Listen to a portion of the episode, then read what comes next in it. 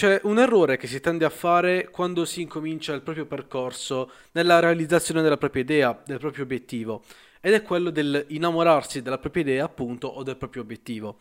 Personalmente è una cosa che mi è accaduta. In questo episodio ti andrò a condividere una storia, un evento che è stato molto significativo per me, che mi ha insegnato cosa significa effettivamente non doversi innamorare della propria idea e perché è un grandissimo errore farlo.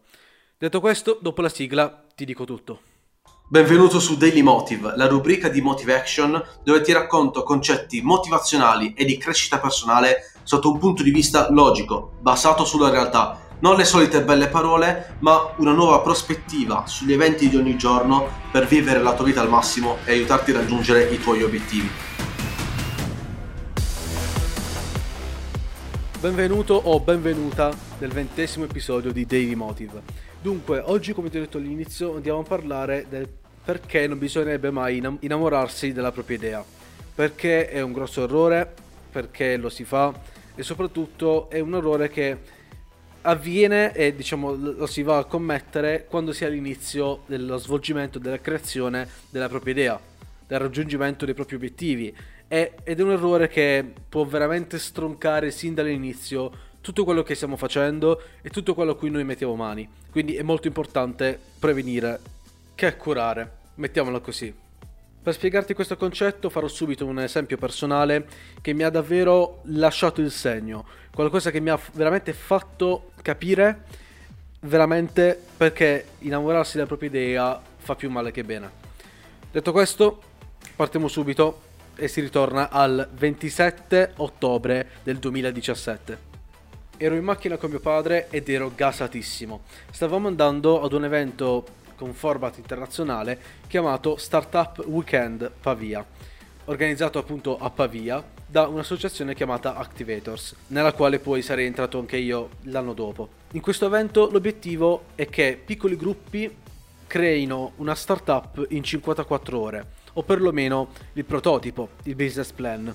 E io stavo portando la mia idea, stavo portando qualcosa di mio sulla quale ci stavo lavorando mesi, ci avevo messo un sacco di impegno ed ero pronto per presentarla e per svilupparla insieme ad un gruppo di persone per poi arrivare a vincere il primo premio, del quale ero sicurissimo di farcela. A un certo punto incominciano a farci presentare le nostre idee e incomincio a preoccuparmi perché il tempo era poco, c'era un minuto e la mia presentazione non era così tanto svelta.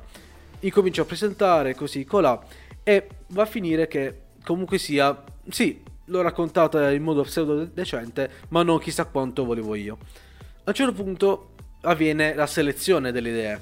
Io ero super sicuro che tanto così, proprio confidenza a 1000, dicendo vabbè sì, tanto alla fine me la scelgono, alla fine sì, si farà il gruppo, così colà. Non la voto nessuno. In quel momento mi sentivo proprio ribollire dalla rabbia. Era un misto tra tristezza e incazzatura messi insieme, qualcosa del tipo che io volevo scappare da quel luogo, tornare a casa, mandare a quel paese tutti quanti e rimettermi a lavorare su quella stessa idea. Ero veramente sul procinto di dire a mio padre: ehi papà, guarda che io me ne vado. E a un certo punto si avvicinò Simone De Melas, che era il facilitatore dell'evento, ovvero colui che, diciamo, guida l'evento, che guida le varie fasi e aiuta i vari team, che mi disse: anche se la tua idea non è passata, non ti devi stare a preoccupare, partecipa a quella di qualcun altro e potresti magari anche scoprire qualcosa di nuovo da utilizzare nella tua stessa idea dopo l'evento. Allora io, così come uno che alla fine riceve i compiti a casa da un professore ma non ha nessuna voglia di farli, mi inserisco in un gruppo. Alla fine non avevo nient'altro di meglio da fare, ormai i biglietti li avevamo presi, eravamo già dentro questo evento, ho detto vabbè dai, almeno ci faccio una prova. Dopo qualche ora però, effettivamente questa idea incominciava a piacermi, incominciava ad avere dei risvolti interessanti, aveva già qualche idea pazza da essere sviluppata a parte l'idea iniziale, e quindi era tutto un miscuglio di brainstorming, di fattori vari, che tutto sommato non era così male. Allora incomincio a darmi da fare, incomincio a vedere cosa potessi fare con le mie competenze, a fare il sito web, a fare l'app, a fare questo, quest'altro, e insomma a fare un sito web intero in meno di 54 ore, in un tempo molto ristretto, È stata una pura follia. Mi impegnai in una maniera impossibile e l'idea mi piacque. Ad un certo punto mi stavo veramente appassionando anche a questa idea, oltre la mia di quello che avevo portato. Ma anche qui incominciai ad innamorarmi di quell'idea lì. Per ben quindi 2 volte avevo portato in un singolo evento 2 idee delle quali mi ero innamorato follemente e non volevo sentir ragioni. Ecco, il peggior sbaglio della mia vita. Dopodiché finì l'evento, ci fu la premiazione e quant'altro e potete ben immaginare che arrivammo ultimi.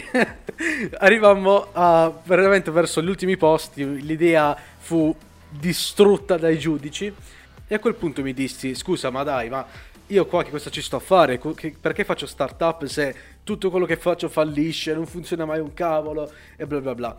E poi i giudici ci dissero che l'idea poteva anche essere buona, poteva anche funzionare, però in realtà, a parte l'idea iniziale, c'erano un sacco di altri fattori che purtroppo non avevamo preso in considerazione, appunto perché eravamo talmente tanto ossessionati da questa idea iniziale, da quello che doveva essere, che non ci siamo resi conto di tanti altri fattori che dovevamo considerare e che alla fine potevano distruggere la nostra idea. Fattori che dovevamo prendere in considerazione ma che non abbiamo voluto ascoltare semplicemente perché eravamo troppo fissati con quell'idea e non volevamo modificarla.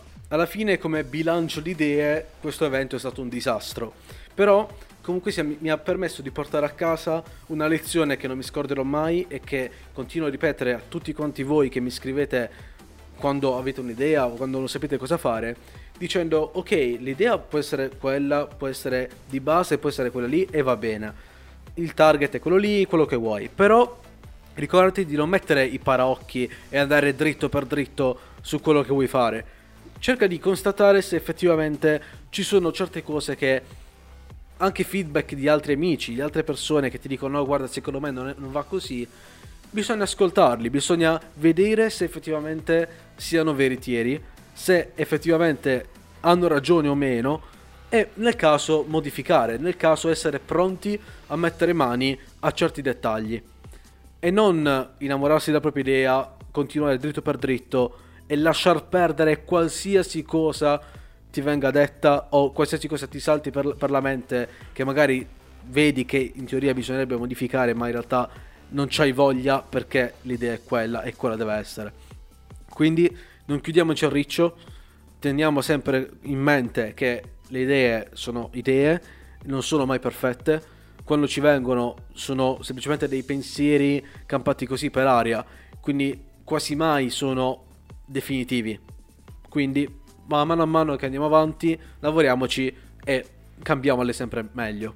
Detto questo, con questa esperienza, con questa mia parte di vita, storia, spero che tu possa effettivamente ragionare sulla tua idea, verificare se effettivamente sei veramente innamorato e non vuoi sentire ragioni, o se sei anche disposto a modificare qualcosa. E questo davvero fa tantissimo la differenza, perché una volta che capisci che l'idea non deve essere per forza quella e che ci sono tanti altri punti di vista che dovresti considerare, incominci a dubitare su qualsiasi punto della tua idea e devi verificare se effettivamente siano giusti o meno.